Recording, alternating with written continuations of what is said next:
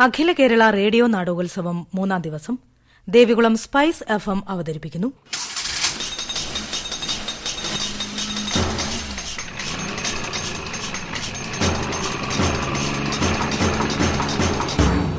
റോഡിൽ പാലിക്കേണ്ട നിയമങ്ങൾ.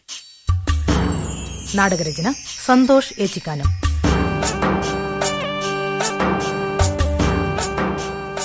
പങ്കെടുക്കുന്നവർ Manu Jose T T Prabhakaran Anil K Sivaram Antony Muniyara Udayath Priyakumar P Y John Sathyan Konatt P K Udayan M Thankamani Sindhu T Gangadharan Minimol Prince Suhara Chirappuli.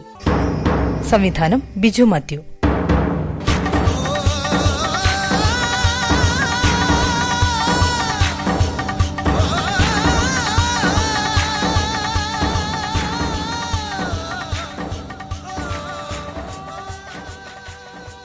റോഡിൽ പാലിക്കേണ്ട നിയമങ്ങൾ.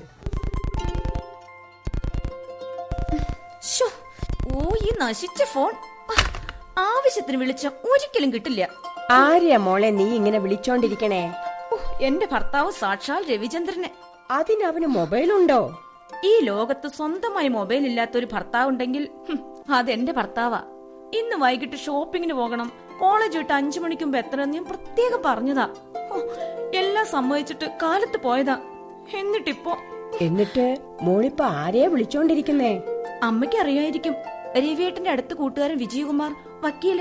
ഈ രവിക്ക് ഒരു mobile വാങ്ങിയാൽ എന്താ? അയ്യോ മൊബൈൽ വാങ്ങിയാൽ രവിയേട്ടൻ ഭൂഷാസിയാവില്ലേ ആവില്ലേ mobile കുത്തക മുതലാളിത്തത്തിന്റെ ഉൽപ്പന്നല്ലേ? അത് അമ്മയ്ക്ക് അറിയില്ലേ? ഓ മണി അഞ്ചായി. ഞാൻ ഇറങ്ങാം മോളെ. അച്ഛൻ കാലത്തേങ്ങണ്ടിയൂർക്ക് പോയപ്പോ നിന്നെ ഒന്ന് കാണാലോ എന്ന് കരുതി വണ്ടി എടുത്ത് ഇങ്ങോട്ട് പോന്നതാ. അച്ചമ്മയ്ക്ക് ഇപ്പൊ എങ്ങനെയുണ്ട്? ഓ തീരെ വയ്യ. അതാ അച്ഛൻ പോയത്. ആ കാറുണ്ടല്ലോ. വേണമെങ്കിൽ അമ്മ നിന്നെ ടൗണിൽ വിടാം. വേണ്ടമ്മേ. അമ്മ പൊയ്ക്കോളൂ. രവിയേട്ടൻ വരാതിരിക്കില്ല. വന്നില്ലെങ്കിൽ ഞാനൊരു ഓട്ടോ പിടിച്ച് പൊയ്ക്കോളാം. അച്ഛൻ കല്യാണ സമ്മാനമായി വാങ്ങിയ പുത്തൻ കാർ ഒരെണ്ണം അവിടെ മുറ്റത്ത് വെറുതെ കിടപ്പുണ്ട്. അതിവിടെ കൊണ്ടിട്ടാ ഇതുപോലൊരു അത്യാവശ്യം വരുമ്പോ ഓട്ടോയ്ക്ക് കാത്തു നിന്ന് കാല കഴിക്കേണ്ട വല്ല കാര്യമുണ്ടോ?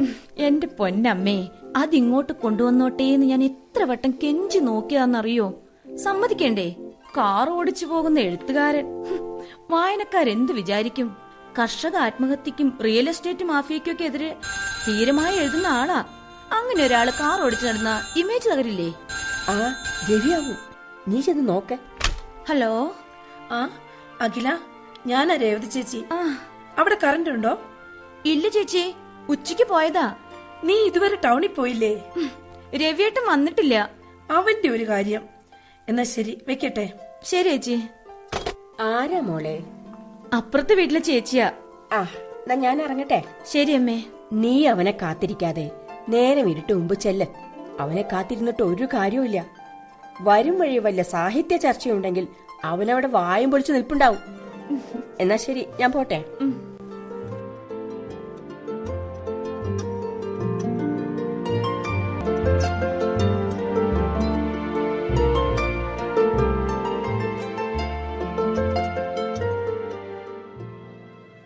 Sir coffee?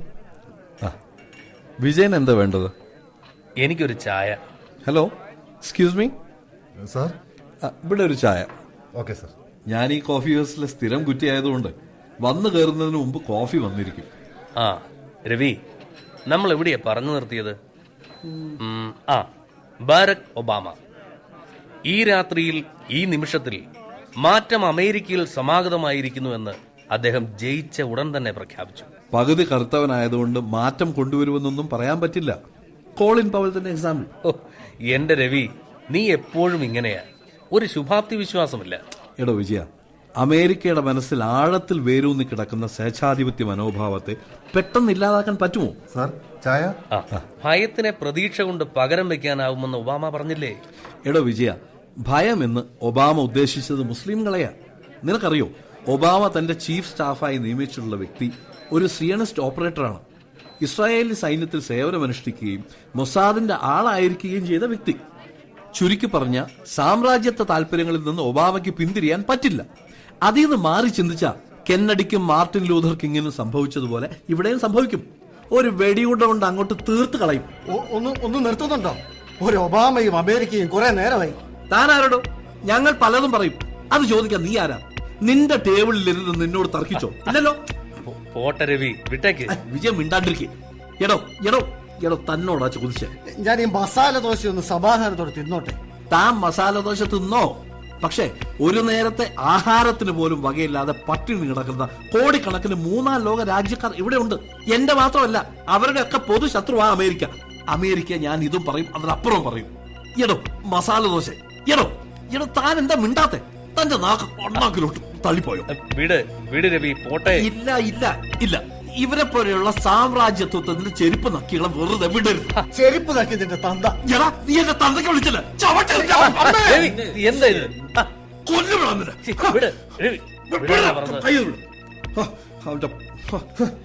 എന്റെ പൊന്നു രവി സാറേ ഒന്ന് പോ. ജോസഫ് ജോസഫേ നീ ഈ ഹോട്ടലിന്റെ ഉടമസ്ഥനാണ്. സമ്മതിച്ചു.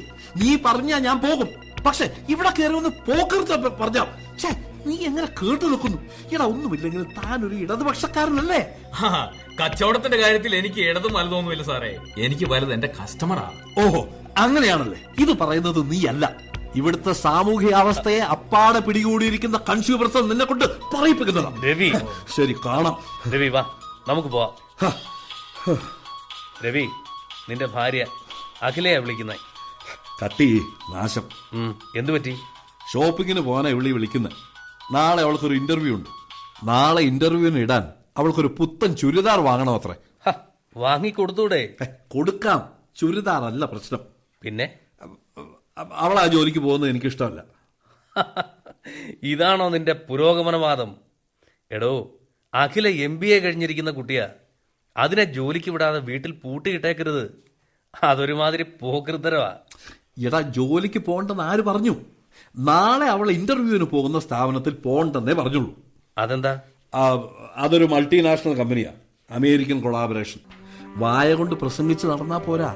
ജീവിതം കൊണ്ടും സാമ്രാജ്യത്വത്തിനെതിരായി നമ്മൾ യുദ്ധം പ്രഖ്യാപിച്ചേ തീരൂ. എന്തായാലും നീ ഇന്ന് വീട്ടിൽ ചെല്ലുമ്പോ ഒരു യുദ്ധം ഉറപ്പാ.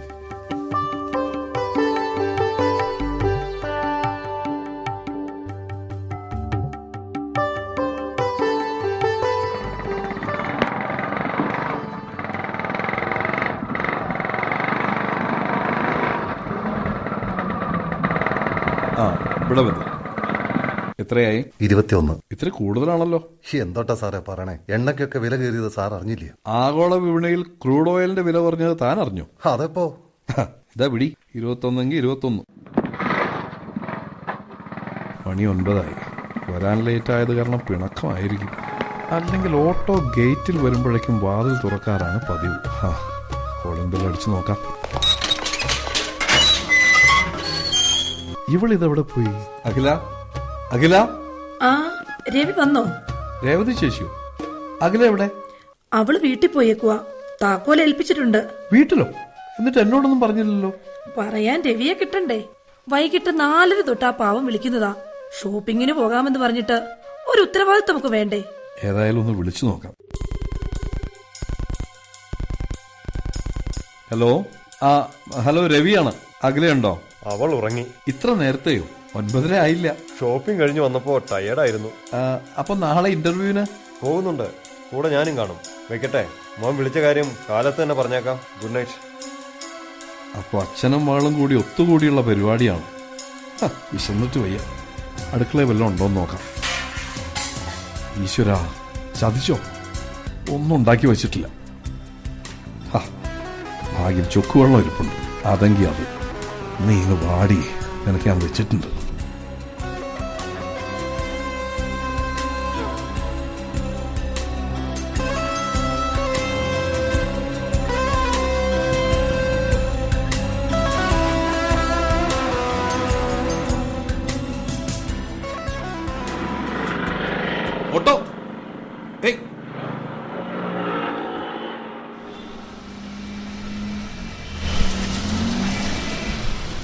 ഹലോ രവി. ആ വിജയ? കയറ്. ഞാൻ കോളേജിൽ വിടാം. ഓട്ടോയ്ക്ക് കൈനീട്ടി മടുത്തു. നിനക്കൊരു കാറ് വാങ്ങിച്ചുകൂടെ വാങ്ങിക്കുന്നത് എന്തിനാ? ഭാര്യ വീട്ടിൽ ഒരെണ്ണം ഇരിപ്പുണ്ടല്ലോ. തുടങ്ങി. താനൊന്ന് നിർത്തുന്നുണ്ടോ? ഞാൻ ഇങ്ങനെയൊക്കെ ജീവിച്ചോളാം. ഇന്നലെ അഖില വല്ല പ്രശ്നം ഉണ്ടാക്കിയോ? പ്രശ്നം ഉണ്ടാക്കാൻ അവൾ വീട്ടിലുണ്ടായിട്ട് വേണ്ടേ അവൾ സ്ഥലം വിട്ടു. അവളുടെ തന്തയും കൂട്ടി ഇന്റർവ്യൂവിന് പോയിട്ടുണ്ട്. അവളുടെ തന്ത ഗൾഫ് റിട്ടേണാ. ബ്രിട്ടീഷ് കമ്പനിയിൽ മുപ്പത് കൊല്ലം ജോലി ചെയ്തതാണ് തിന്ന ചോറിന്. വെള്ളക്കാരോട് നന്ദി കാണിക്കാതിരിക്കാൻ പറ്റുമോ നിന്റെ ഒരു കാര്യം.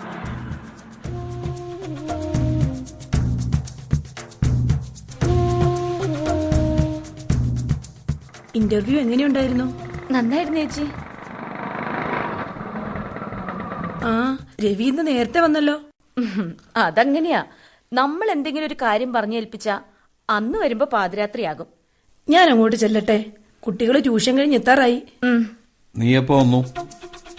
ഉച്ചയ്ക്ക് ഇതേതാ ഈ കാറ്? എന്റെ കാറ്? നിന്റെ കാറ്? കല്യാണ സമ്മാനമായി അച്ഛൻ എനിക്ക് വാങ്ങി തന്ന കാറ്. കല്യാണം കഴിഞ്ഞിട്ട് ഇപ്പൊ കൊല്ലം ഒന്നായി. ഇത്രയും കാലം അതവിടെ കിടന്നതല്ലേ? ഇപ്പൊ എന്തിനാ ഇതും പൊക്കി ഇങ്ങോട്ട് വന്നത്? നിന്റെ അച്ഛന്റെ കല്യാണ സമ്മാനമൊന്നും എനിക്ക് വേണ്ടെന്ന് ഞാൻ പറഞ്ഞതാണല്ലോ. പക്ഷേ എനിക്ക് വേണം. എനിക്കറിയാം. നിന്റെ കൂടെ ഇന്നലെ ഷോപ്പിങ്ങിന് വരാത്തതിന്റെ പ്രതികാരമല്ലേ? രവിയേട്ടൻ ചെന്ന് കുളിക്ക്. ഞാൻ നല്ല പാലപ്പവും ഫിഷ് കറിയും കൊണ്ടുവന്നിട്ടുണ്ട്. അമ്മയുടെ സ്പെഷ്യലാ പോരുമ്പോ രവിയേട്ടന് വേണ്ടി കുറച്ച് ഞാനും എടുത്തു. ഓ എന്റെ ഭക്ഷണ കാര്യത്തിലൊക്കെ എന്താ ശ്രദ്ധ? ഇന്നലെ നീ എന്നെ പട്ടിണി കിട്ടില്ലേ? അയ്യോ ഇന്നലെ ഒന്നും കഴിച്ചില്ലേ? കളിയാക്കണ്ട. നീ മനഃപൂർവം ചെയ്തതാ. അതെനിക്കറിയാം. എങ്കിൽ അങ്ങനെയാണെന്ന് കൂട്ടിക്കോ. രവിയേട്ടൻ എന്റെ കൂടെ ഷോപ്പിങ്ങിന് വരാന്ന് പറഞ്ഞിട്ട് ഞാൻ എത്ര കാത്തു നിന്നു? സങ്കടം വന്നിട്ടാ ഞാൻ. സങ്കടവും കണ്ണീരും ഒക്കെ നിങ്ങൾ ആണുങ്ങൾക്ക് മാത്രമല്ല പെണ്ണുങ്ങൾക്കും ഉണ്ട്. എനിക്കിന്ന് ഭക്ഷണം വേണ്ട. സന്തോഷം. എങ്കിൽ കൊടമ്പുളി ചേർത്ത് മുളകിട്ട് വെച്ച് നെയ്മിൻ മൊത്തം ഞാൻ കഴിച്ചോളാം. ആഹാ. അ- അത്രയ്ക്കായോ കഴിച്ചിട്ട് നല്ല കാര്യം. പിന്നെ ഈ മത്സ്യവും അതിന്റെ ഇൻഗ്രീഡിയൻസും ഒക്കെ ഞാൻ വാങ്ങിയത് സൂപ്പർ മാർക്കറ്റിൽ നിന്നാ നിങ്ങൾ വിപ്ലവകാരികൾ കഴിഞ്ഞ ദിവസം അടിച്ചു പൊളിച്ച സെൻസറിൽ നിന്ന്. നീ ഇത് നേരത്തെ പറയണ്ടേ? വേണ്ട വേണ്ട. എല്ലാം വെട്ടി വിഴുങ്ങിയിട്ട് അതിന്റെ മേലെ ഒരു നാടകം വേണ്ട. രവിയേട്ടൻ ഇനിയെങ്കിലും ഒന്ന് മനസ്സിലാക്കണം. മനുഷ്യന്റെ അടിസ്ഥാന പ്രശ്നം വിശപ്പ ആഹാരം. വയറ് കഴിഞ്ഞിട്ടേ ഉള്ളു വിപ്ലവം. ഒരു കാര്യം പറഞ്ഞേക്കാം. നീ വിളമ്പി തന്നത് വല്ലതും കഴിച്ചു എന്ന് വെച്ചിട്ട് നീ എന്റെ പ്രത്യയശാസ്ത്രത്തിൽ തൊട്ട് കളിക്കരുത്. എനിക്ക് ഉറക്കം വരണം. ആ ആ പ്ലേറ്റ് ഒക്കെ എടുത്ത് സിങ്കിലിട്ടേക്ക് കാലത്ത് ഞാൻ കഴിക്കോളാം. പിന്നെ കാലത്ത് ഞാൻ എണീക്കുമ്പോ ആ കാർ അവിടെ കണ്ടുപോയേക്കരുത്. ഭീഷണിപ്പെടുത്തല്ലേ? അത് അവിടെ തന്നെ കാണും.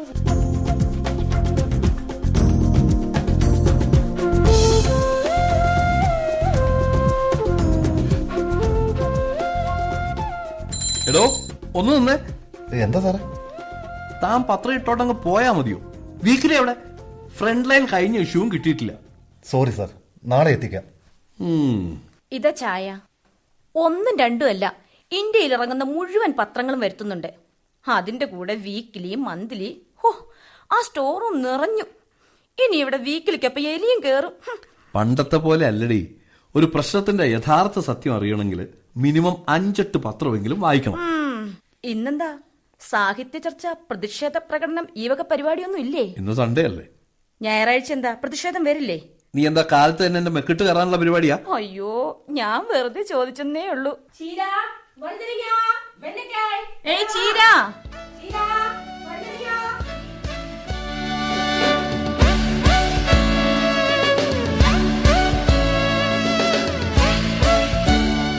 അഖില? വരുന്നു. ഞാൻ ഈ പ്രോഗ്രാം ഒന്ന് കണ്ടോട്ടെ? നമസ്കാരം. താളം മസാല നൈഫ് ആൻഡ് ഫോർക്ക് എന്ന പരിപാടിയിലേക്ക് സ്വാഗതം. ഇന്ന് നമ്മളിവിടെ ഉണ്ടാക്കാൻ പോകുന്നത് ഒരു ചിക്കൻ ഐറ്റമാണ്. ചിക്കൻ ബിന്ദാലു. ഇത് വളരെ ടേസ്റ്റിയായ ഒരു ഡിഷാണ്. ലഞ്ചിനോടൊപ്പമോ ഡിന്നറിനോ കഴിക്കാവുന്ന ഒരു ഡിഷാണ് ചിക്കൻ ബിന്ദാലു. അതെങ്ങനെ ഉണ്ടാക്കുമെന്ന് നമുക്ക് നോക്കാം. അര കിലോ ചിക്കൻ നന്നായി കഴുകി ഉപ്പും മഞ്ഞളും ചേർത്ത് കുറച്ചു നേരം വെക്കുക. ചെറിയ ഉള്ളി അരിഞ്ഞത് നീ ഇവിടെ ഇരുന്ന് കുക്കറി ഷോ കാണുകയാണ്. കാൽ എപ്പോ നോക്കിയാലും ഇതിന്റെ മുമ്പിൽ ഇഞ്ചി, കുത്തിയിരുന്നോളൂ. പച്ചമുളക് ചെറുതായി മതി കണ്ടത്. കാൽ ഛേ, കപ്പ്, ഓഫ് ചെയ്യല്ലേ? ആവശ്യത്തിന് രവിയേട്ടാ ആ റിമോട്ട് ഇങ്ങതാ. എടി ഈ പെട്ടിക്ക് മുമ്പിൽ ഇരുന്ന് ഇങ്ങനെ ഓരോന്നിന്റെ റെസിപ്പിയും എഴുതിയെടുത്തിരിക്കാതെ എന്റെ മുറിയിലേക്ക് ചെല്ല്. അവിടെ ഇഷ്ടം പോലെ പുസ്തകങ്ങൾ ഇരിപ്പുണ്ട് മറിച്ച് നോക്ക്. എങ്കിൽ നിനക്ക് ഈ ലോകത്തെ പറ്റി കുറച്ച് വിവരമൊക്കെ വരും. നിനക്ക് ഇത്തിരി കൂടി സീരിയസ്നെസ് ഒക്കെ വരും. എനിക്ക് ഇത്രയും സീരിയസ്നെസ് മതി. ആ റിമോട്ട് ഇങ്ങ് തന്നേ. ചുമ്മാ എരിയടി ദേ പിന്നെ നീ ഒന്ന് ആലോചിക്കണം. നീ ഇപ്പൊ വെറും അഖിലയല്ല. പിന്നെ? രവിചന്ദ്രന്റെ ഭാര്യയാണ്. അയാൾ ഒരു ഫിലോസഫി അധ്യാപകനും എഴുത്തുകാരനുമാണ്. പക്ഷേ ഞാൻ അഖിലയാണ്. എടി എന്റെ അഞ്ചക്ക ശമ്പളത്തിന്റെ തണലത്ത് നിൽക്കുമ്പോൾ നിനക്കൊക്കെ ജീവിതം കോണ്ടിനെന്റൽ ഡിഷ് പോലെ രുചികരമായിട്ട് തോന്നും. ഉപരിവർഗത്തിന്റെ ഒരു പൊതു സ്വഭാവം. ഈ ലോകത്ത് കോണ്ടിനെന്റൽ ഫുഡ് കഴിക്കുന്നവർ മാത്രമല്ല നാനാതരം വേവലാതികളുമായി നട്ടം തിരിയുന്ന ഒരുപാട് മനുഷ്യരുമുണ്ട്.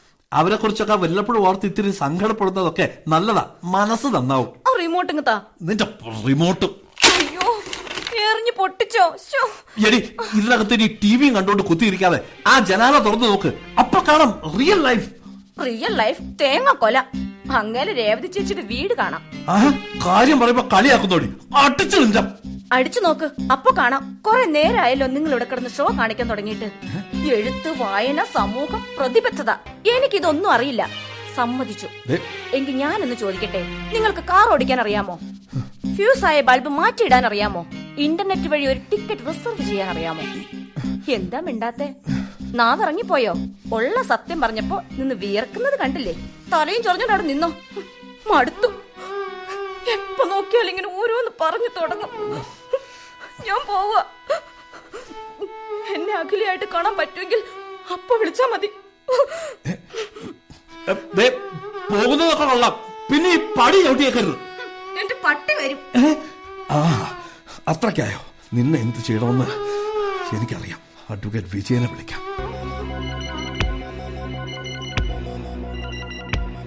Hello hello വിജയനല്ലേ?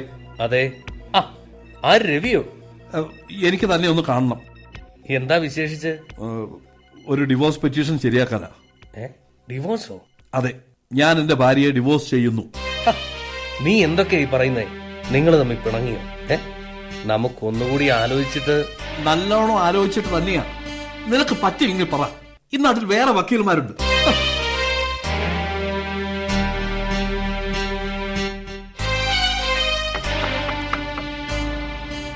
അഖിലാജി നായർക്ക് ഒരു രജിസ്റ്റേർഡ് ഉണ്ട് അഖിലയാണോ?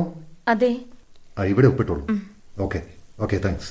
എന്താ മോളെ? ഒരു രജിസ്റ്റേർഡ് ലെറ്റർ അമ്മേ കഴിഞ്ഞ ആഴ്ച നടന്ന ഇന്റർവ്യൂവിന്റെ അപ്പോയിന്റ്മെന്റ് ലെറ്റർ വലുതാണോ മോളെ? നോക്കട്ടെ. ഇതൊരു വക്കീൽ നോട്ടീസ് അമ്മേ വക്കീൽ നോട്ടീസോ? രവിയേട്ടൻ അയച്ചതാ ഡിവോഴ്സ് നോട്ടീസ്. അയ്യോ. എന്താ അവിടെ? നിങ്ങൾ ഇത് കണ്ടോ? രവി അയച്ചേക്കണതാ. ഒന്ന് വായിച്ചു നോക്ക്. ഏ ഇവനിത് എന്തിന്റെ കേടാ? ചെറിയൊരു വഴക്കുണ്ടായി എന്ന് വെച്ച്. എന്റെ മോളെ ഇത് ഇത്ര സീരിയസ് ആണെങ്കിൽ നിനക്ക് അച്ഛനോടൊരു വാക്ക് പറയാമായിരുന്നില്ലേ? നിർമ്മലേ നീ ആ വണ്ടിയുടെ ചാവി ഇങ്ങെടുത്തേ. ഗുരുവായൂരപ്പ എന്തൊരു പരീക്ഷണ ഇത്. ഞാൻ അവനെ ചെന്നൊന്ന് കാണട്ടെ. വേണ്ട. നീ ഒന്നും മിണ്ടാതിരിക്കുന്നുണ്ടോ? പെൺകുട്ടികൾക്ക് ഇത്രയും അഹന്ത പാടില്ല. നീ ഒരു പെണ്ണാ അത് ഓർമ്മ വേണം. അത് ഓർമ്മയുള്ളത് കൊണ്ടാ ഒരു വർഷം ഞാൻ രവിയേട്ടന്റെ കൂടെ ജീവിച്ചത്. ഞാൻ അദ്ദേഹത്തെ ജീവന് തുല്യം സ്നേഹിച്ചിട്ടുണ്ട്. വെച്ചു വിളമ്പി കൊടുത്തിട്ടുണ്ട്. പക്ഷേ രവിചന്ദ്രൻ എന്ന എഴുത്തുകാരന് വേണ്ടി ഇനി സാഹിത്യം പ്രാക്ടീസ് ചെയ്യാൻ എന്നെ കിട്ടില്ല. രവിചന്ദ്രൻ വലിയ ആളാ ഫിലോസഫറാ പക്ഷേ എനിക്കൊരു ഫിലോസഫി ഉണ്ട്. നന്നായി ഭക്ഷണമൊക്കെ കഴിച്ച് ഭർത്താവിനെയും കുട്ടികളെയും നോക്കി മുറ്റത്തെ ചെടികളൊക്കെ നനച്ച് വീട് വൃത്തിയായി നോക്കി സുഖമായിട്ട് കഴിയുക. അഖില അഖിലയാണ്. രവിചന്ദ്രൻ രവിചന്ദ്രനും. എന്നെ വേണ്ടാത്തയാളെ എനിക്കും വേണ്ട മോളെ. പശി പിടിക്കുന്ന മോളെ. അഖില തീരുമാനിച്ച തീരുമാനിച്ചതാ.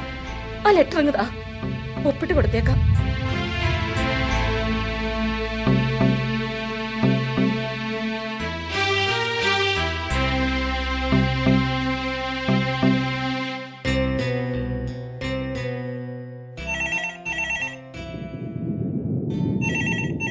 ഹലോ ആ ഞാൻ വിജയനാണ്.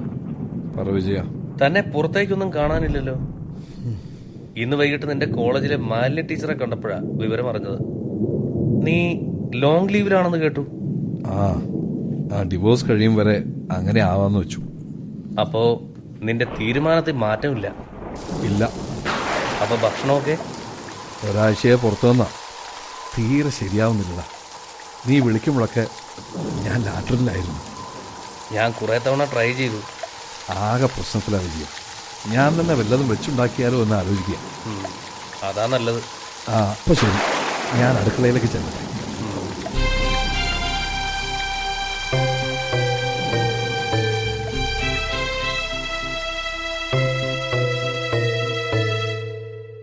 ഗ്യാസ് എങ്ങനെ കത്തിക്കും?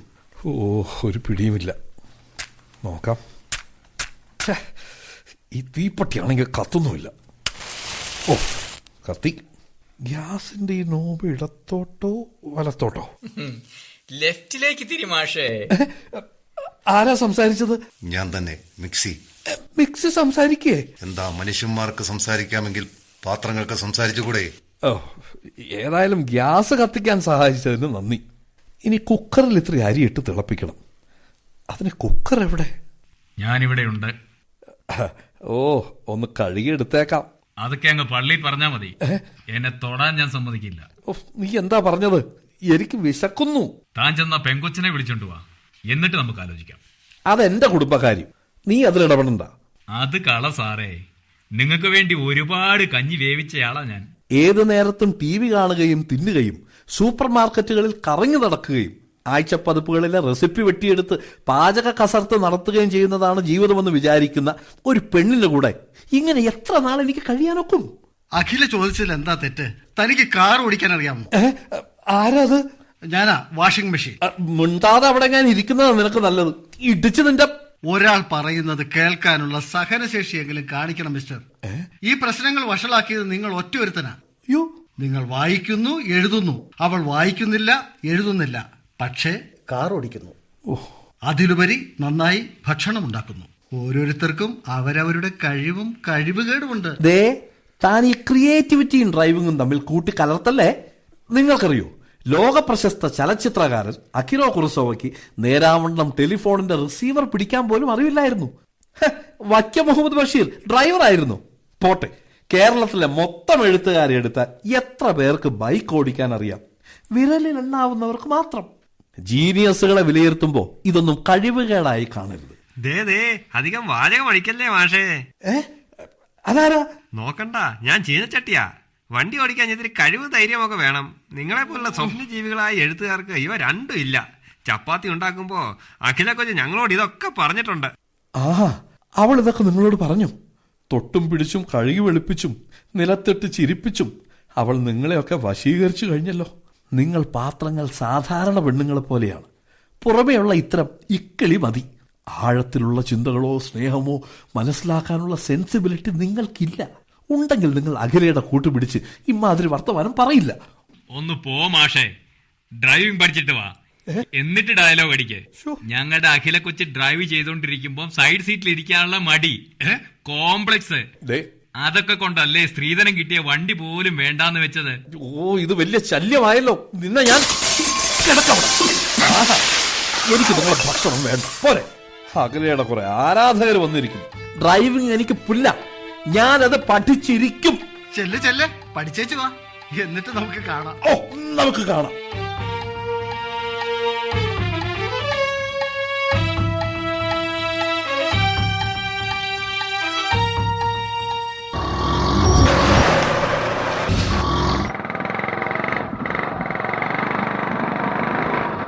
ഓട്ടോ? എങ്ങോട്ടാ സാറേ? ഇവിടെ നല്ല ഡ്രൈവിംഗ് സ്കൂൾ ഏതാ? പാട്ടരക്കിലൊന്നുണ്ട്. മദർ ആ എങ്കി അങ്ങോട്ട് വിടെ.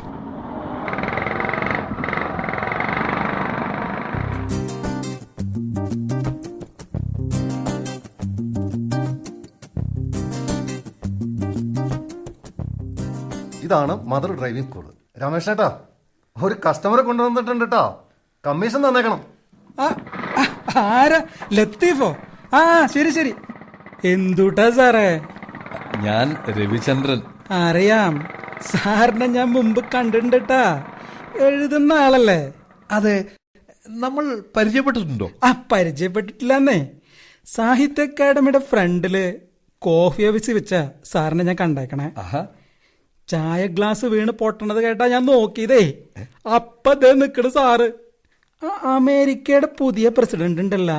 എന്തുട്ട അയാളുടെ പേര്? ആ ഒബാമ. ആ പേരും പറഞ്ഞ് സാറ് അവിടെ ഇരുന്ന് ഒരുത്തന്റെ കരുത്തുമ പിടിച്ച ഒരു തള്ളാതള്ളി.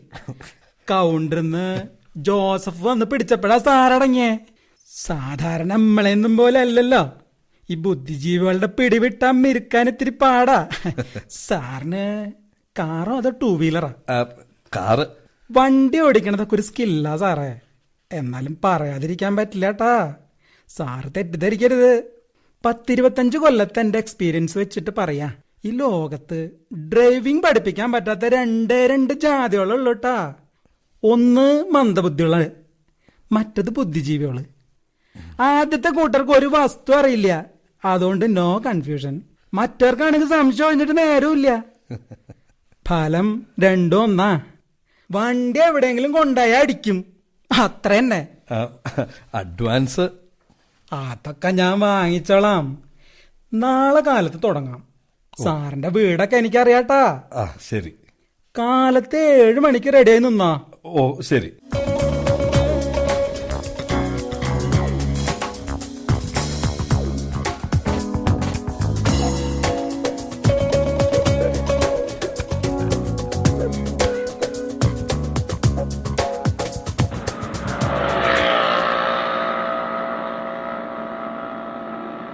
രാമകൃഷ്ണൻ എത്തിയില്ലല്ലോ.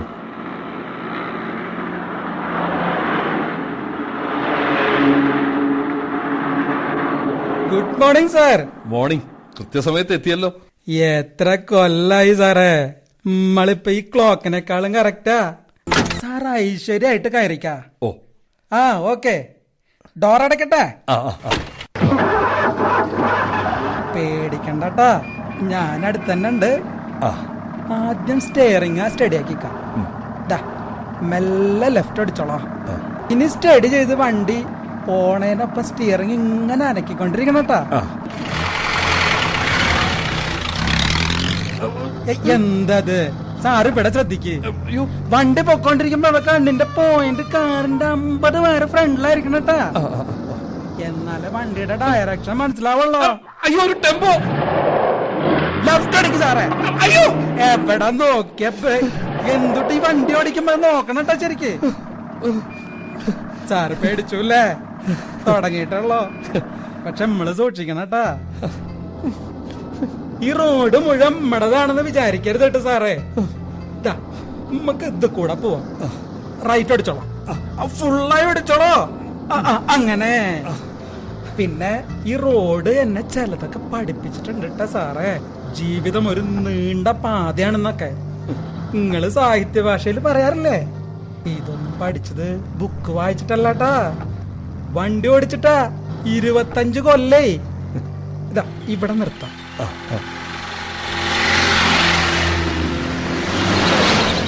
ലതാ മേഡം കയറാനുണ്ട് കേരളവർമ്മയിലെ ഇംഗ്ലീഷ് ടീച്ചർ ലേണേഴ്സ് ടെസ്റ്റ് എഴുതി രണ്ടു മാസം കഴിഞ്ഞു. ഇപ്പോഴും സ്റ്റിയറിംഗ് സ്റ്റഡി ആയിട്ടില്ലാട്ടാ. വരുന്നുണ്ട്. എന്നാ പോകാം. മാഡത്തിന് സാറിനെ അറിയോ? എഴുത്തുകാരനാണ് രവിചന്ദ്രൻ. ഓ കേട്ടിട്ടുണ്ട്. രാമകൃഷ്ണ നമുക്ക് ആ പത്രമാഫീസ് വരെ ഒന്ന് പോണം. എന്തുട്ടാ madam? We are going to celebrate our twenty fifth wedding anniversary പത്രത്തിലൊന്ന് കൊടുക്കണം. മിസ്റ്റർ രവിചന്ദ്രനെ പോലുള്ള ചെറുപ്പക്കാരൊക്കെ ഒന്ന് കാണട്ടെ. അത് ശരിയാ. ആ രവി സാറ് മാറിക്കോളാം. ഓ മേഡം ഇരുന്നോളാം. ഞാനിവിടെ ഇറങ്ങിക്കോളാം. ഞാൻ വീട്ടിൽ വിടാൻ സാറേ. അല്ല എനിക്ക് എന്റെ ഒരു ഫ്രണ്ട് എന്നെ ഒന്ന് കാണണം അഡ്വക്കേറ്റ് വിജയനെ. ആ ശരി ശരി.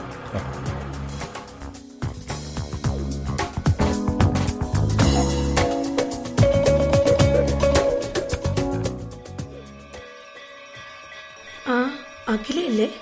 അതെ. കുട്ടിക്ക് എന്നെ അറിയോ?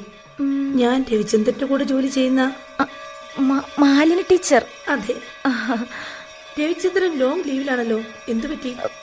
അത് പിന്നെ നോവലെടുത്താണെന്ന് തോന്നുന്നു. അഖില ജോലിക്കൊന്നും പോകുന്നില്ലേ? ഒരു ജോലി ശരിയായിട്ടുണ്ട്. ഒരു ഐ ടി കമ്പനിയിലാ. ഇന്ന് ജോയിൻ ചെയ്യണം. ഒന്ന് തൊഴുതിട്ട് പോകാന്ന് കരുതി. ശരി ടീച്ചർ.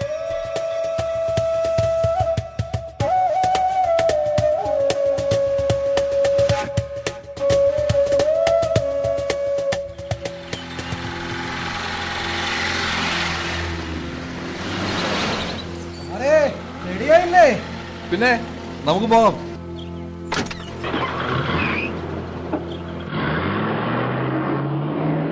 ആ സ്റ്റിയറിംഗ് സ്റ്റഡിയായി ക്ലച്ചും ഗിയറും നമുക്ക് നാളെ തന്നെ തുടങ്ങാം. ഓ. ആ പിന്നെ നമ്മുടെ ലതാ മേഡത്തിന്റെ ഫോട്ടോ പത്രത്തിൽ കണ്ടോ സാറേ? അവർ ജാടയാ. എനിക്കിഷ്ടല്ല. വിവാഹത്തിന്റെ ഇരുപത്തഞ്ചാം വാർഷികം. പ്രൊഫസറാണ് പോലും. നാളുണ്ടായ്മക്ക് എന്റെ സാറേ. പത്തിരുപത്തഞ്ച് കൊല്ലം ഒരു സ്ത്രീയും പുരുഷനും ഒന്നിച്ച് ജീവിച്ചു എന്നൊക്കെ പറയണതേ. അത്ര നിസ്സാരല്ലാട്ടാ. കെട്ടു നോക്ക്. അപ്പ അറിയാം. ഈ കാറും പെണ്ണും തമ്മിൽ വലിയ വ്യത്യാസമൊന്നുമില്ലെന്നേ. പിന്നെ പരസ്പര ധാരണയുടെ പുറത്ത് പശ വെച്ചൊട്ടിച്ചുണ്ടാക്കണ ഒരു ചിത്രം. അതിന്റെ ചോട്ടിലൊരു പേരാ കൊടുക്കും. ദാമ്പത്യം. അത്രേ ഉള്ളോ? സാറെന്താ എന്നെ അത്ഭുതത്തോടുകൂടി നോക്കണേ? ഈ നോട്ടത്തിന്റെ കുട്ടൻസ് എനിക്ക് പിടികിട്ടുന്നുണ്ട് ട്ടോ സാറേ? എന്തുട്ട് ഈ ഡ്രൈവർമാരും സാഹിത്യം പറയാൻ തുടങ്ങിയെന്നല്ലേ? സാറിപ്പിരിക്കണടുത്ത് പ്രശസ്തരായ കുറെ ഗഡികൾ ഇരുന്നുണ്ട് അവരോടൊക്കെ മിണ്ടിയും പറഞ്ഞും മുല്ലപ്പൂമ്പൊടി ഏറ്റുകിടക്കും എന്നൊക്കെ പറയണ പോലെ. എനിക്കിപ്പോ സാഹിത്യം രാഷ്ട്രീയം നിയമം സിനിമ ഹിസ്റ്ററി ഇങ്ങനെ എന്തുട്ടാ പറയാ? എല്ലാറ്റിലും തിരിച്ചപ്പെടിണ്ടെന്നാണ് കൂട്ടിക്കൊള്ളോ സത്യം പറഞ്ഞ ഈ ടി വിയിലും പത്രത്തിലും ഒക്കെ കാണുന്ന സാഹിത്യകാരന്മാരെയും സാംസ്കാരിക നായന്മാരെയും അകലെ നിന്ന് അങ്ങോട്ട് ആരാധിക്കാൻ കൊള്ളാം. അടുത്തിരുന്ന് കുറച്ചേരം സംസാരിക്കണം. അപ്പ അറിയാം ഉമ്മടെ അത്ര പോലും ജീവിതബോധം അവർക്കില്ല. സാറിന്റെ കാര്യല്ലട്ടാ. സാറെന്തൂട്ടാ ആലോചിക്കണേ? ഓടിക്കണേനിടയിൽ ഇങ്ങനെ റിലേ പോയാ? വണ്ടീരെ പണി തീരുട്ടാ. മതി മതി മതി മതി. സൈഡ് അതക്ക് സാറ് ഇറങ്ങിക്കോ. ഓ.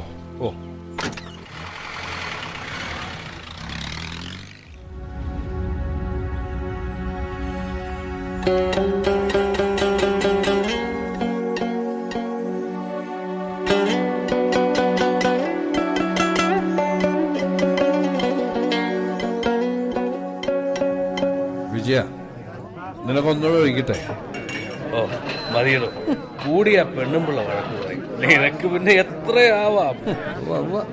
അത് നീ എനിക്കിട്ടൊന്ന് കുത്തിയതാണല്ലടാ.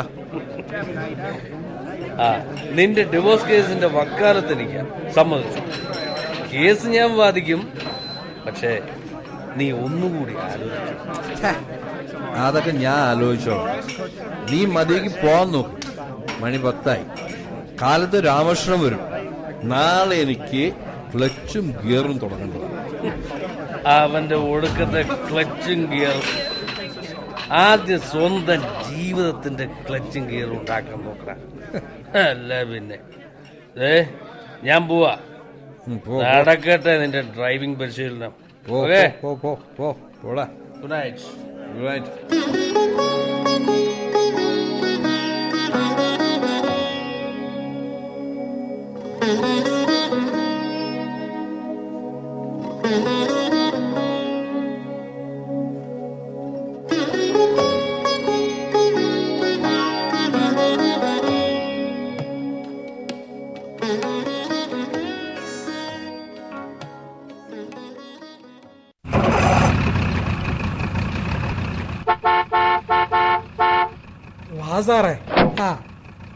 ക്ലച്ചും കീറും തുടങ്ങും മുമ്പ് രവി സാറിനോട് എനിക്ക് ചില കാര്യങ്ങൾ പറയാണ്ട് കേട്ടാ സാറേ ഈ വാഹനം എന്ന് പറയണത് ഒരു ശരീരാണ്.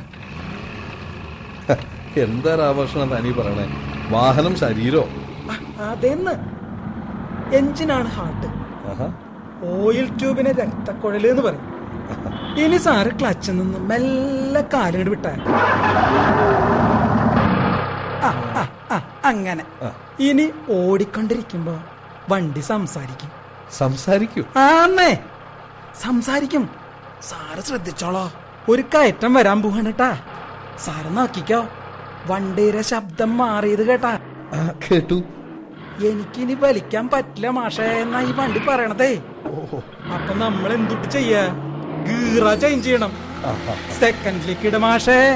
ഞാൻ നോക്കണ ഒരാളുടെ കാറ് വരണുണ്ട് കേട്ടാ മാഷേ. ബ്രേക്ക് ബ്രേക്ക് മാഷ ബ്രേക്ക്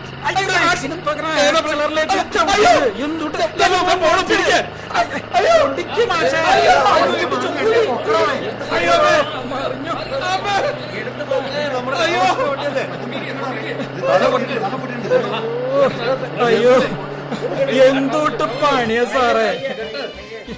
അയ്യോ അയ്യോ. അയ്യോ. സോറി രാമകൃഷ്ണൻ. വണ്ടി വർക്ക്ഷോപ്പിൽ കയറ്റിക്കോളൂ. എന്താ വെച്ചാ ഞാൻ ചെയ്യാം? വണ്ടി വർക്ക്ഷോപ്പിൽ കയറ്റുന്ന മുമ്പേ നിങ്ങൾ ഹോസ്പിറ്റലിൽ ചെല്ലേ ഓട്ടോ? ലിസ ഹോസ്പിറ്റലിൽ കയറു സാറേ. രാമേശേട്ടാ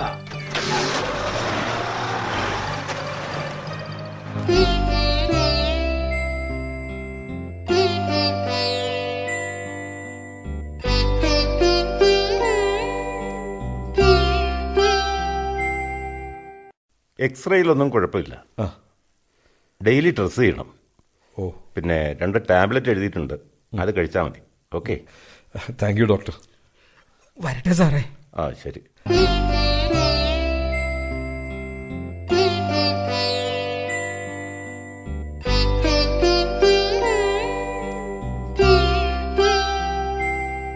രാമകൃഷ്ണൻ. എന്തോട്ടാ സാറേ? ഞാൻ കാരണം തനിക്ക് കുറച്ച് നഷ്ടമുണ്ടായി എന്തുകൊണ്ടാണ് അങ്ങനെ സംഭവിച്ചതെന്ന് രാമകൃഷ്ണൻ അറിയണം. വാ നമുക്ക് ഓരോ കപ്പ് കാപ്പി കഴിക്കാം. കുറച്ച് ദിവസമേ ആയുള്ളൂവെങ്കിലും എന്റെ പ്രശ്നങ്ങളൊക്കെ തുറന്നു പറയാൻ പറ്റുന്ന ഒരാളാണ് രാമകൃഷ്ണൻ എന്ന് എനിക്ക് മനസ്സിലായി. താൻ ഒരു വെറും ഡ്രൈവർ അല്ലടോ.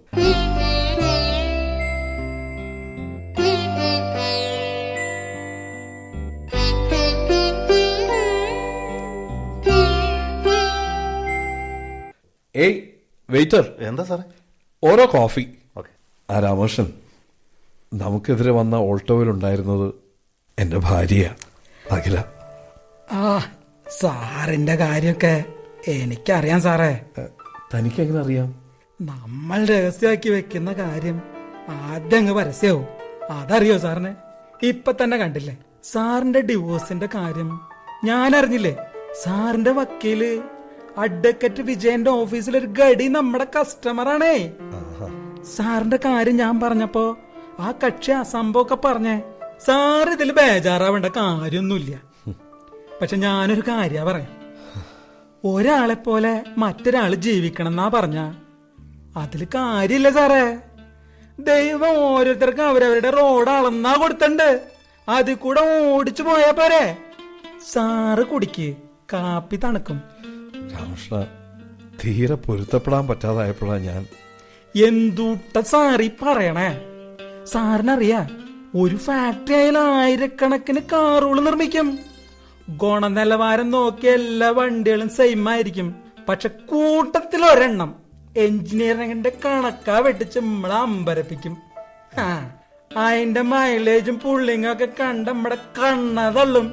അത് കൈ കിട്ടണം ഭാഗ്യം. മാരേജിന്റെ കാര്യം ഇത്രേ ഉള്ളൂ സാറേ. ഒരു ലോട്ടറി. പക്ഷെ രണ്ടുറുപ്പയുടെ പൂച്ച അഞ്ചുറുപ്പയുടെ പാൽ കുടിച്ചു എന്ന് പറയണ കൂട്ടാ. എല്ലാവരുടെയും കാര്യം. അസംതൃപ്തി കേട്ട സാറേ. എനിക്ക് ഡിസംബറിൽ അമ്പത്തി അഞ്ചായി ഞാനും ഭാര്യയും തമ്മിൽ നാലര വയസ്സിന് ഡിഫറൻസ് ഉള്ളു? പത്തിരുപത്തിരണ്ട് കൊല്ലത്തെ ദാമ്പത്യത്തിലേക്ക് റിവേഴ്സ് അടിച്ച ഓർമ്മകളുടെ ഒരു സുഗന്ധമൊന്നുമില്ല സാറേ. ആകപ്പാട് ഒരുമാതിരി പഴ ഗ്രീസിന്റെ സ്മെല്ലാണ്. തേച്ചാലും കുളിച്ചാലും പോവില്ല സാറേ.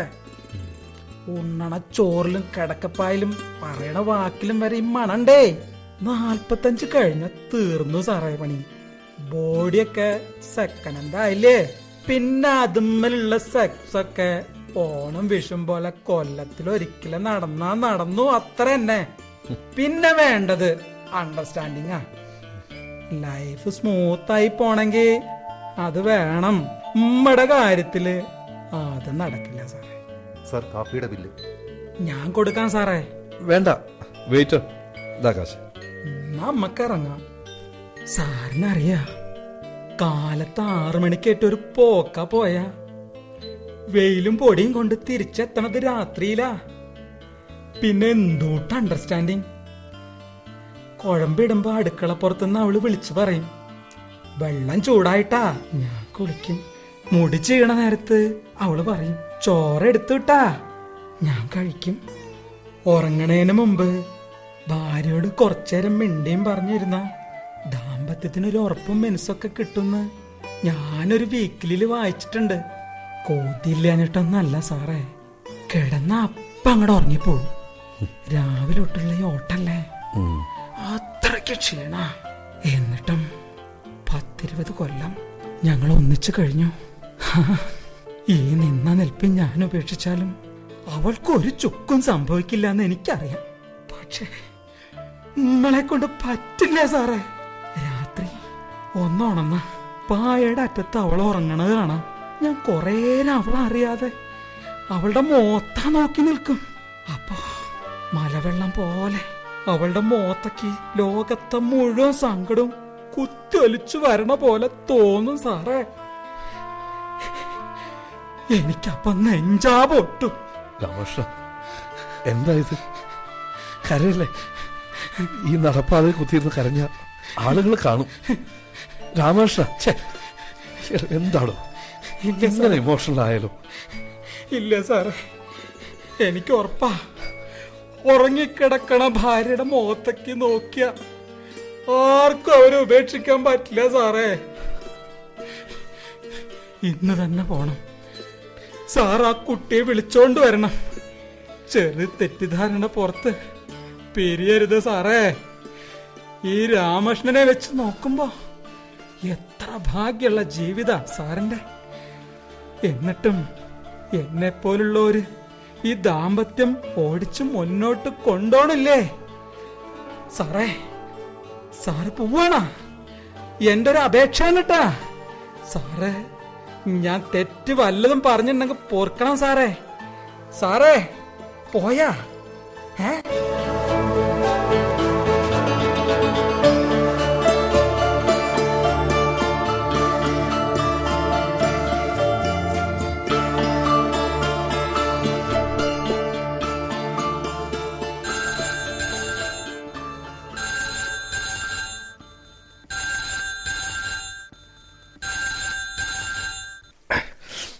ആരേ രാത്രിയിൽ ഹലോ? ഹലോ രവി. ഇത് ഞാനാ അഡ്വക്കേറ്റ് വിജയൻ. ആ വിജയ. എന്താ? രണ്ടാഴ്ചയായി താൻ എവിടെയായിരുന്നു? ഫോൺ വിളിച്ചാൽ അറ്റൻഡ് ചെയ്യാറില്ല. ഒന്ന് രണ്ട് തവണ ഞാൻ വീട്ടിലേക്ക് വന്നപ്പോഴും നീയില്ല ഞാൻ അവിടെ ഒരു ലെറ്റർ എഴുതി വെച്ചിരുന്നു. കിട്ടിയോ? ഓ കിട്ടി. നിന്റെ ഡിവോഴ്സ് കേസിന്റെ ഹിയറിംഗ് നാളെയാണ്. അറിയാം. കാലത്ത് പത്ത് മണിക്ക് നീ വക്കീൽ ഓഫീസിലെത്തണം. ആ താൻ ഡ്രൈവിംഗ് ടെസ്റ്റ് പാസ്സായിന്ന് കേട്ടു. നമ്മുടെ ഓഫീസിലെ ജൂനിയർ അഡ്വക്കേറ്റാ പറഞ്ഞത്. പുള്ളി മദർ ഡ്രൈവിംഗ് സ്കൂളിൽ ആ എനിക്കറിയാം. രാമകൃഷ്ണൻ പറയാറുണ്ട്. ലൈസൻസ് കിട്ടിയോ? കിട്ടും. നാളെ. ആ അപ്പൊ കാലത്ത് കാണാം. Good night good night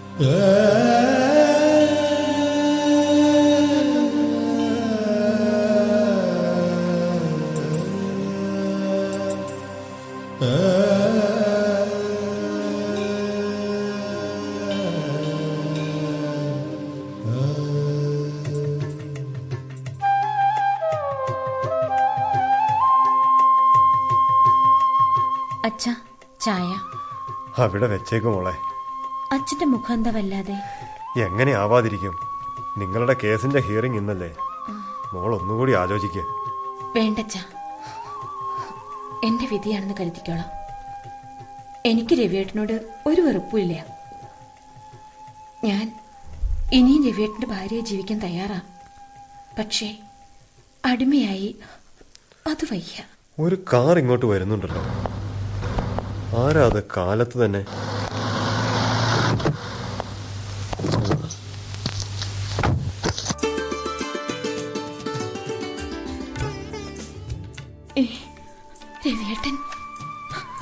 Ravi മോനെ വരൂ കയറിയിരിക്കൂ. നിർമ്മലേ രവി വന്നൂട്ടോ? ആരാത് രവിയോ? എന്താ എല്ലാവരും എന്നെ മുൻപ് കാണാത്തതുപോലെ ഞാൻ വന്നത് അകലെ കൊണ്ടുപോകാനാണ് എന്നെ ഉപേക്ഷിക്കാൻ പോവുക അല്ലേ? നിന്നെ എനിക്ക് അങ്ങനെ ഉപേക്ഷിക്കാൻ പറ്റുമോ നിങ്ങൾ സംസാരിക്കുക ഞങ്ങൾ അപ്പുറത്തുണ്ട്. നിർമ്മലേ രവിക്ക് കുടിക്കാൻ എടുക്കുക വേഗം ചെല്ല്. ഡ്രൈവിംഗ് പഠിച്ചു അല്ലേ? പഠിച്ചു. അതിന്റെ കൂടെ ജീവിതവും പഠിച്ചു. എനിക്ക് ഒരുപാട് തെറ്റുപറ്റി. കുറെ പുസ്തകം വായിച്ചു കൂട്ടി എന്നല്ലാതെ ലൈഫ് എന്താണെന്ന് എനിക്ക് അറിയില്ലായിരുന്നു. ഞാനും കൂടിയിട്ടുണ്ട്. കഴിഞ്ഞതൊക്കെ നമുക്ക് മറക്കാം. ഇത് പുതിയ കാറാണ്. കാലത്ത് ഷോറൂമിൽ നിന്ന് എടുത്തു. തെറ്റിദ്ധാരണകൾ മറന്ന് നമ്മളൊരു പുതിയ ജീവിതത്തിലേക്ക് കയറുന്നു. വാ നമുക്കിറങ്ങാം. മാറ്റട്ടെ. ഏയ് ഉടുപ്പ് ഒന്ന് വന്നേടി. ഏയ് രവിയേട്ട എടുത്ത് പൊക്കല്ലേ? ഏയ്. അയ്യോ അമ്മ കാണും. രവി ചായ കുടിച്ചിട്ട് പോ. എന്റെ മക്കളെ.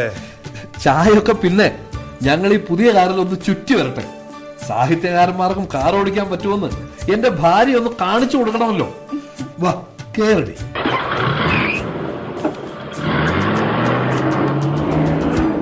ഈശ്വര എന്റെ മക്കൾക്ക് നല്ല ബുദ്ധി തോന്നിച്ചല്ലോ.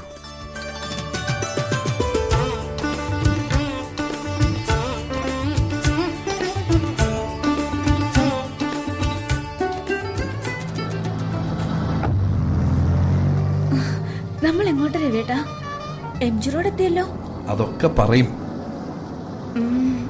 രവിയേട്ടൻ ആദ്യമായി വാങ്ങിയ കാറല്ലേ? ഒന്ന് പൂജിക്കാൻ കൊടുക്കണ്ടേ? എനിക്ക് ദൈവവിശ്വാസം ഇല്ലാന്നറിയാലോ. എന്നാലും ഒരു എന്നാലും ഇല്ല നമ്മൾ ഈ കാർ പൂജിച്ചിരിക്കും. ഞാൻ പേടിച്ചു പോയി. അപ്പോ അഖില പറയുന്നത് അനുസരിക്കും അല്ലേ?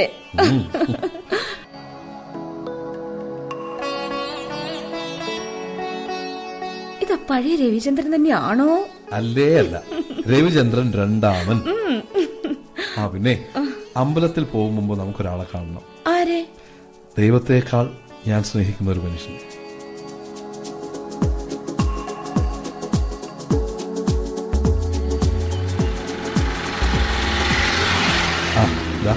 ഇതാണ് അതൊക്കെ പറയാം. നീ ഇറങ്ങ്.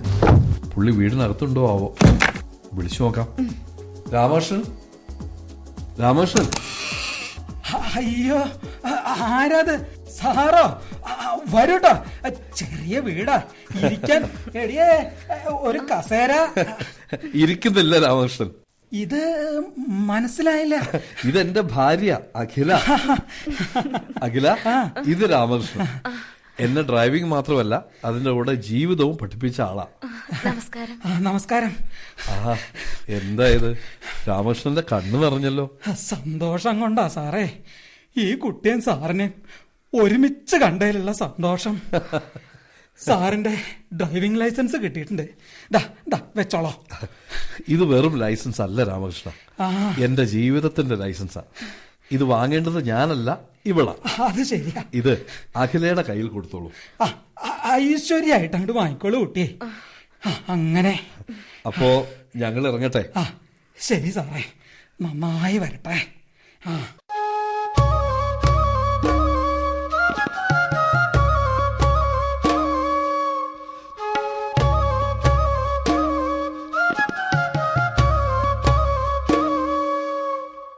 പലഹാരം എടുത്ത് വെച്ചിട്ടുണ്ട് കേട്ടാ സാറേ എന്റെ ഭാര്യയാണ്. ഉമ്മക്ക് ഇറങ്ങാൻ നേരായിട്ടാ. ആ സാറേ പിന്നെ ഞാൻ പറഞ്ഞ കാര്യം ഓർമ്മയുണ്ടല്ലോ. ദൈവം ഓരോരുത്തർക്ക് അവരവരുടെ റോഡ് അളന്നാ കൊടുത്തിട്ടുണ്ട്. അതിൽ കൂടെ തന്നെ ഓടിച്ച് പോണേ. ഓക്കെ രാമകൃഷ്ണ. റോഡിലെ എല്ലാ നിയമങ്ങളും ഇനി പാലിച്ചിരിക്കും.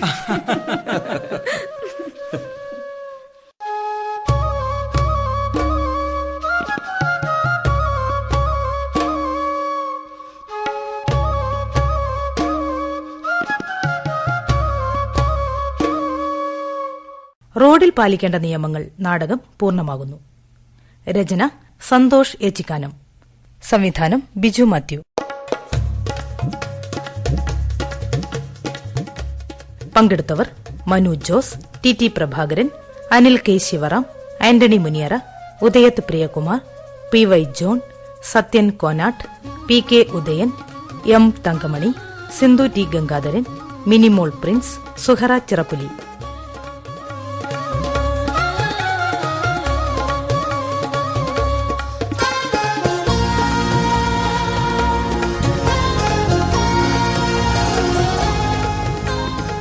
റോഡിൽ പാലിക്കേണ്ട നിയമങ്ങൾ. ഒരു ദേവികുളം സ്പൈസ് എഫ് അവതരണം.